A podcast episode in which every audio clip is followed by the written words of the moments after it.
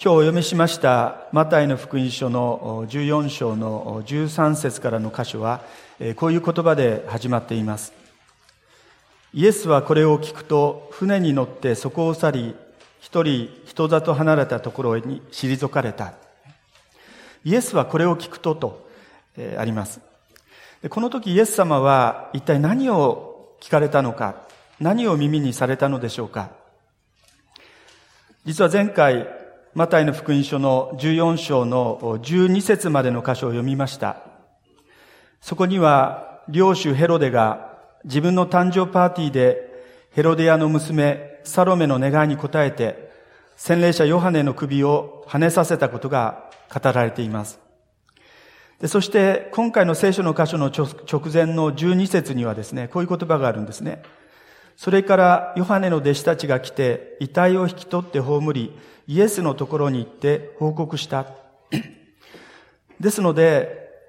今日の13節のイエスはこれを聞くとっていうのは、まあ、ヨハネの死の報告を聞くとという意味にとって、洗礼者ヨハネが殺された事件の直後にイエス様による今日のパンと魚の奇跡が起こったと、まあ、単純につなげて読むことができるかと思っていました。しかし、この前後関係を大事にしながら、えー、この説教の準備で注意深く読んでいきますと、実際はそうではないってことに気づいたんですね。洗礼者ヨハネはもっと前に殺されてるんです。で、それがいつであったか正確にはわかりません。でもすでに殺されていた。口うるさく批判するヨハネもいなくなり、しばらくはそうした声も聞こえなかったので、ヘロデは安心していました。ところが突然、そこにイエスが現れた。イエスが力わず宮沢をなし、13章の終わりにありますように、教理のナザレの人々に思う驚かせるほどの言葉を語っておられた。で、それを受けての出来事が続く14章の1節2節なんですね。もう一度14章の1節2節をご覧ください。その頃、領主ヘロデはイエスの評判を聞き、家来たちにこう言った。あれは洗礼者ヨハネだ。死者の中から生き返ったのだ。だから奇跡を行う力が彼に働いている。ヘロデはイエスの噂や評判を耳にし、すでに死んだはずの洗礼者ヨハネが蘇ったんだと思った。そして恐れに包まれたっていうわけですね。故郷ナザレの人々がイエスにつまずいたように、今度ヘロデも主イエスにつまずいたんです。そして殺したはずのヨハネが蘇って、一度抹殺したはずの神の声が再び心の中に響き、ヘロデの両親がざわざわし始めた。で、そのことに耐えられない経験をしたんですね。ですからヘロデは、シュエスの説教を聞いたナザレの人々と同じように、誰よりも敏感にシュエスに潜むその力を感じ取った。それもナザレの人々よりももっと敏感にです。そしてヨハネ同様、このイエスも邪魔な存在だと悟る。で、そのようにして彼は主イエスを殺そうと思い始めた。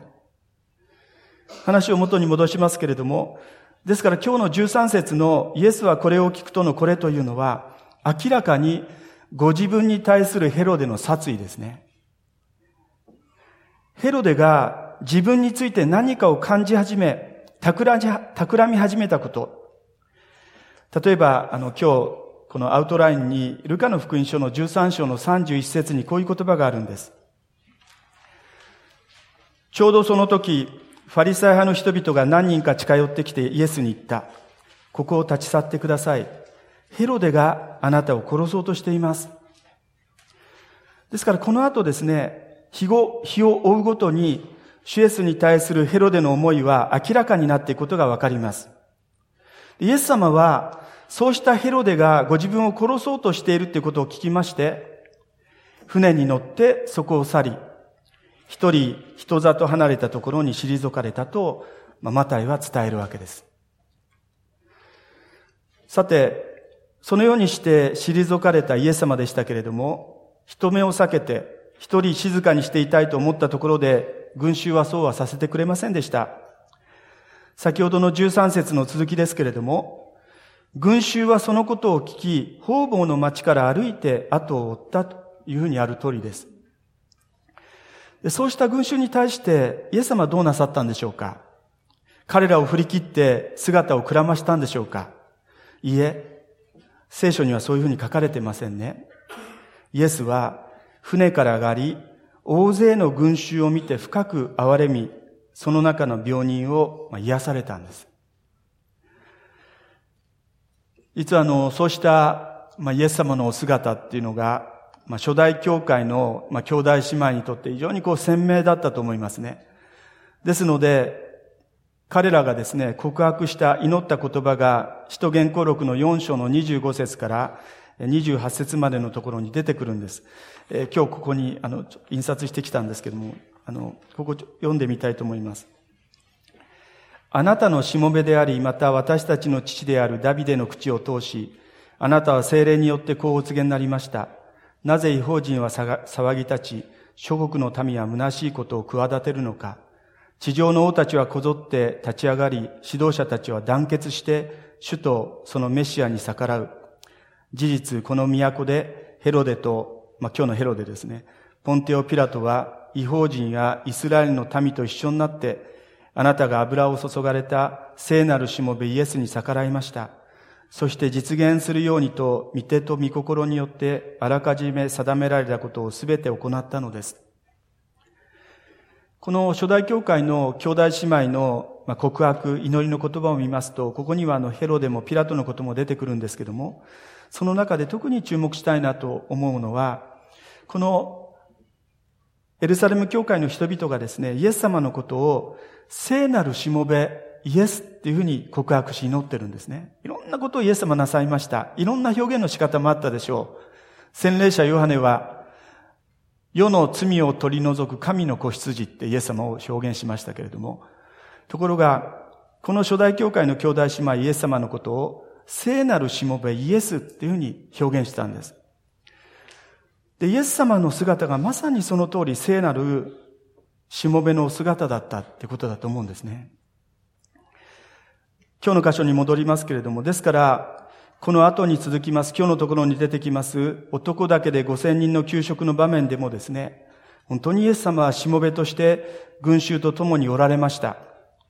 彼らのために心を砕き、使い尽くされた。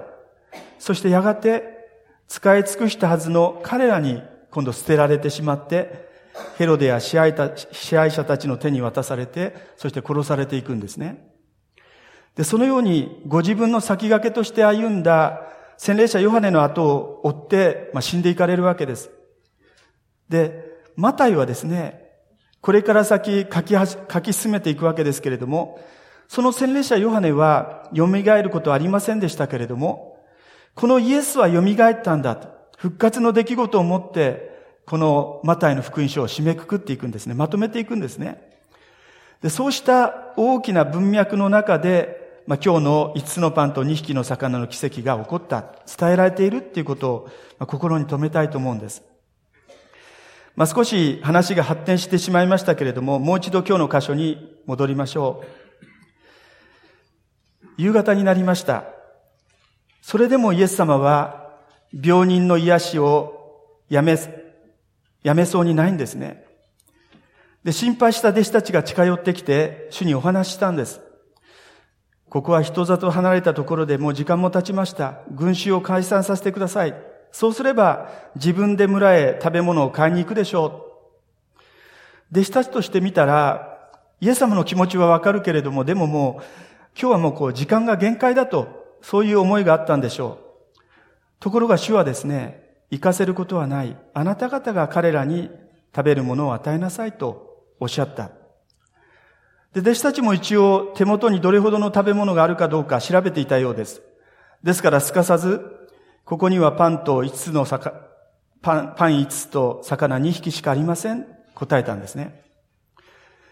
彼らは彼らで、もうこれだけではとっても無理ですと、その思いを、まあ、イエス様に伝えたんだと思うんです。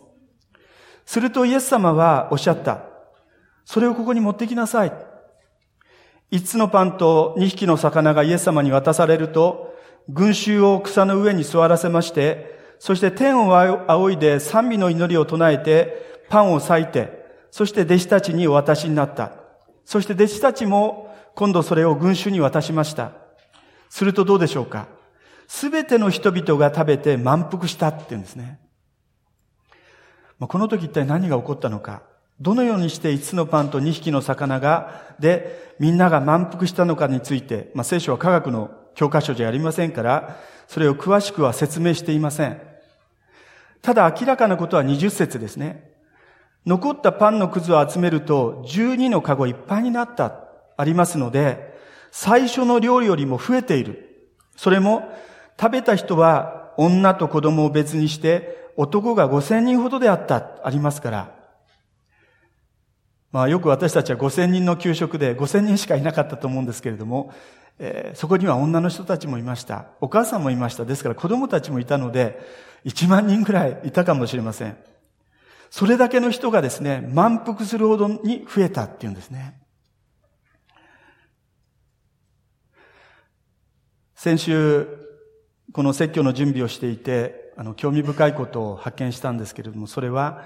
この箇所を解き明かす、あの、先輩の説教者とか仲介者たちがですね、この5つのパンと2匹の魚の魚のによる食事の出来事を、前回ご一緒に読みましたヘロデの誕生パーティーと比較して語っているって事実ですね。私は今日2回に分けてお話したんですけども、そこをまとめてお話して、ヘロデのパーティー、そして今日のイエス様による野外パーティー、それを比較して語っている先生方が結構いらっしゃるんですね。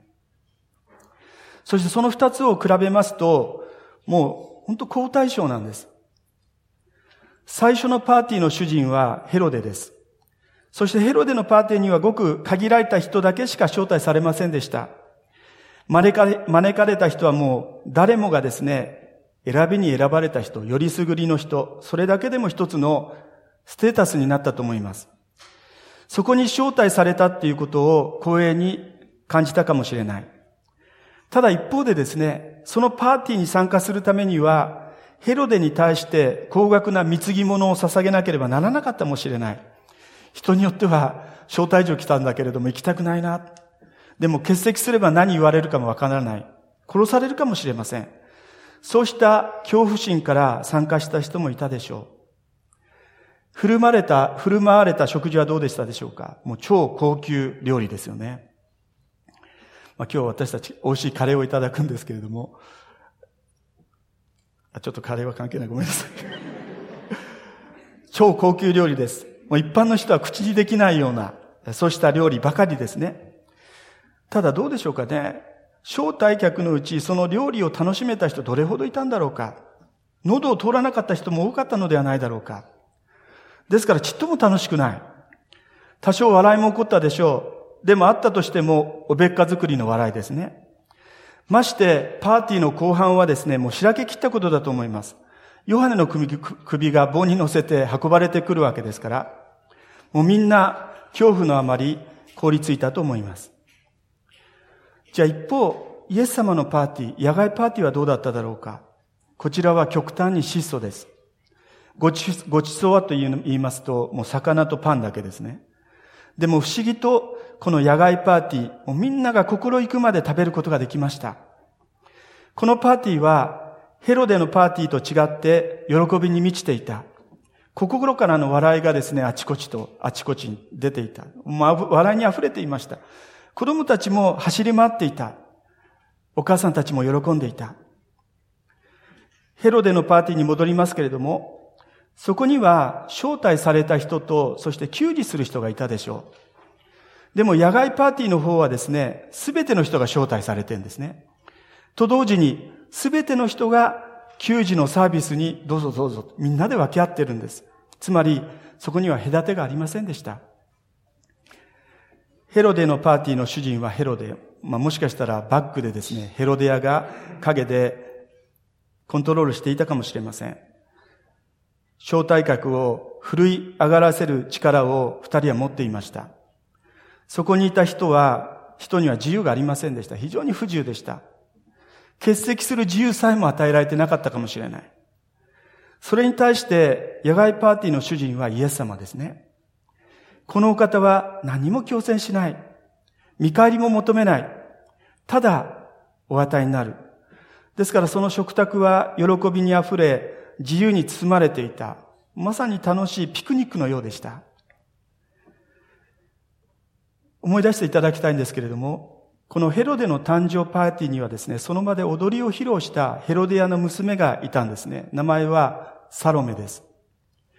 で、ここに出てくるサロメの踊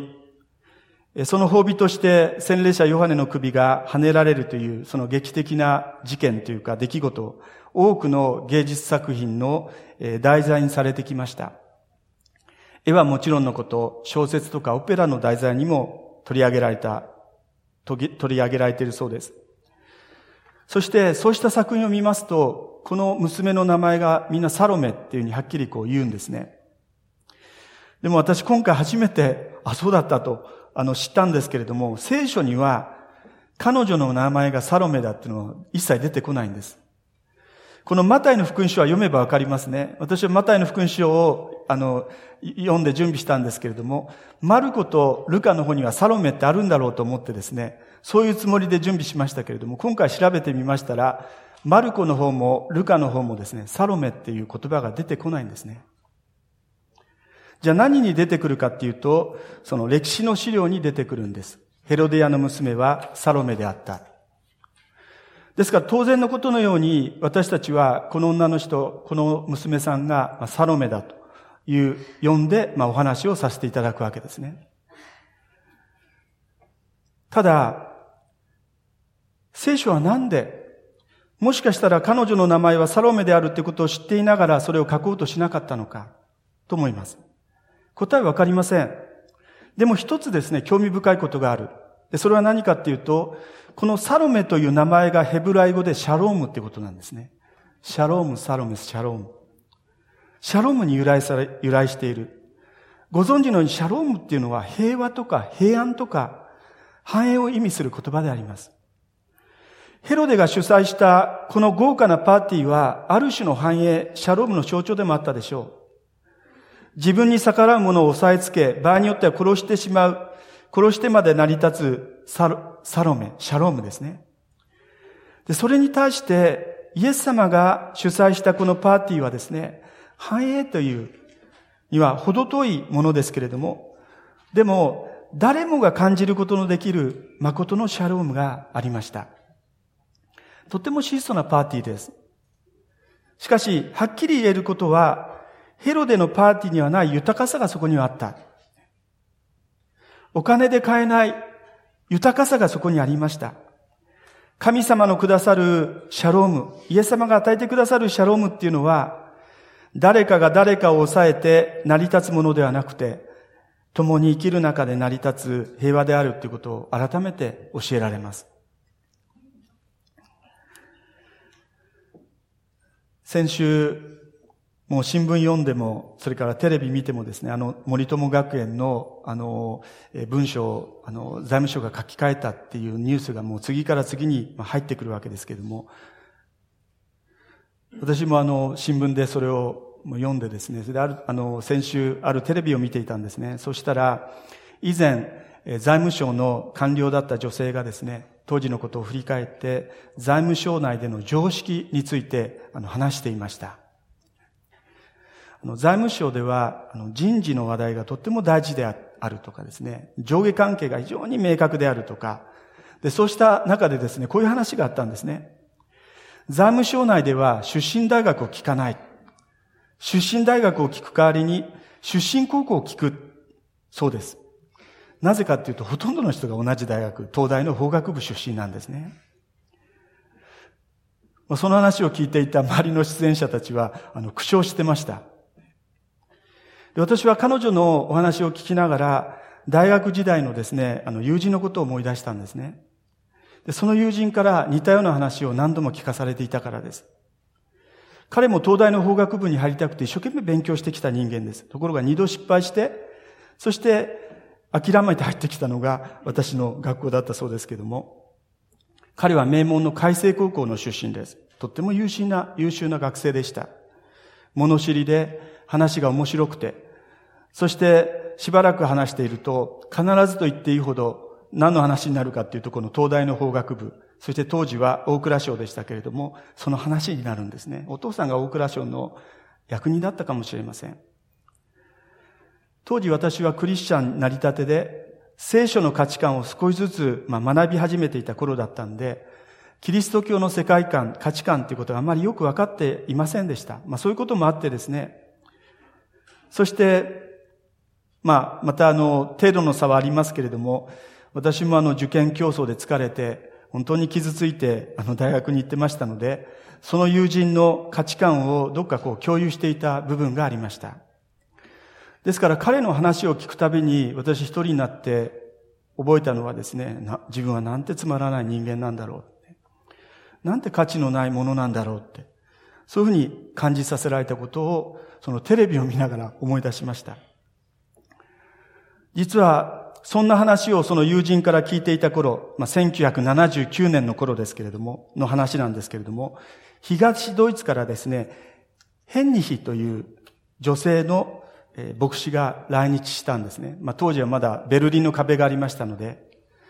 東西冷戦時代でした。でその女性牧師がですね、鎌倉の教会に出席しました。そして午後、彼女を囲んで、婦人会の食事会が行われたそうです。そして席上、一人の教会員が彼女に質問しました。自分は何人もの宣教師たちから東ドイツのような共産主義、社会主義の世界において、キリスト者は生きることができないと聞いていたけれども、しかし、あなたのお話を聞くと違いますね。そういうふうに尋ねたそうです。まあ投げかけたそうです。そうしましたら突然、その言葉をまあ通訳して聞いたヘンニヒ牧師がですね、なんかスイッチが入ったようにして、こういうふうに答えたって言うんですね。今あなたは生きるという言葉を使われました。生きるとは何でしょうか？もしも生きるということが立派な学校で学び、立派な履歴を作り、良い地位につき、財産を得、豊かな生活をすることであり、権力を握ることであるならば、私の国ではキリスト者は生きることはできません。しかし、ささやかな生きるに足るだけの糧を得ることができ、教会に集まって神を褒めたたえて礼拝をし、人々に仕え、そのようにして生きることは私たちの国でも許されています。誰も私たちから奪うことができないものです。私は、説教の準備しながらたまたまこのやりとりを、まあ、本で読んだんですけれども、私はこの女性牧師の回答を知ってですね、再びこのヘロデのパーティーとイエス様のパーティー、その違いに心がいったんですね。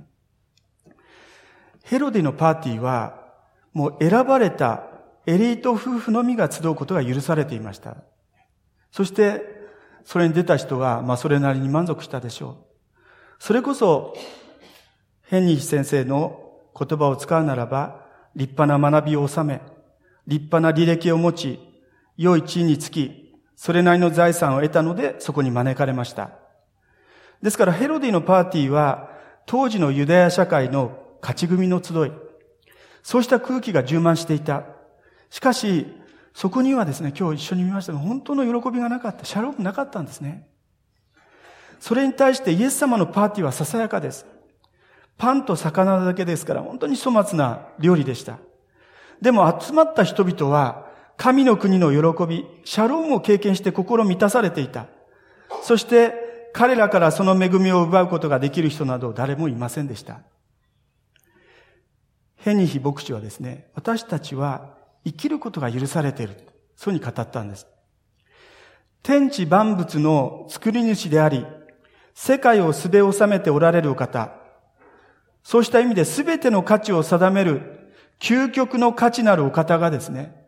私たちはいろんな物差しで自分が測られたりして、喜んだりがっかりしてたりするわけですけども、社会にもそうした大蔵省の常識もありますけども、でも、そういうものではない。本当の価値の価値であるそのお方がですね、私たちを見て、あなたは高価で尊い。私はあなたを愛してるっていうふうに言うわけです。価値の価値である。最初、最後に価値を定める、そのお方がですね、私たちの中にそういうことを見ておられる。あなたは高価で尊い。私はあなたを愛していると言って、生きること、その方が生きることを許してくださっている。ですから、私たちは生きるんですね。シュエスは、権力者ヘロデが無理やり作り出そうとする喜びではなくて、逆にその権力者ヨハネに、あ、ヘロデに追われるようにして、船に乗ってですね、人里離れたところに退かれた。そしてそこでも悩みの中にある群衆に取り囲まれて、そして自分自身疲れ果てた肉体と、その魂のすべてを注ぎ込んで、その愛の技に生きられた。そのイエス様が用意してくださったパーティー、主の食卓に私たちは本当の幸せと何にも変え難い喜びを見出すことが許されている。で、それを味わい知った者の集いこそ、この教会であります。そこにこそ、ここにこそ神の国がある。何にも変え難い恵みがある。その恵みに私たちは本当にその恵みを味わい、その恵みに預かる姿を通してですね、私たちは他の人たちにこの神の素晴らしさ、神の国の素晴らしさ、イエス様の素晴らしさ、本当のシャロンをですね、明かしすることができる。そのようなことを本当に心に留めて、この一週間使わされていきたいと願います。お祈りをいたします。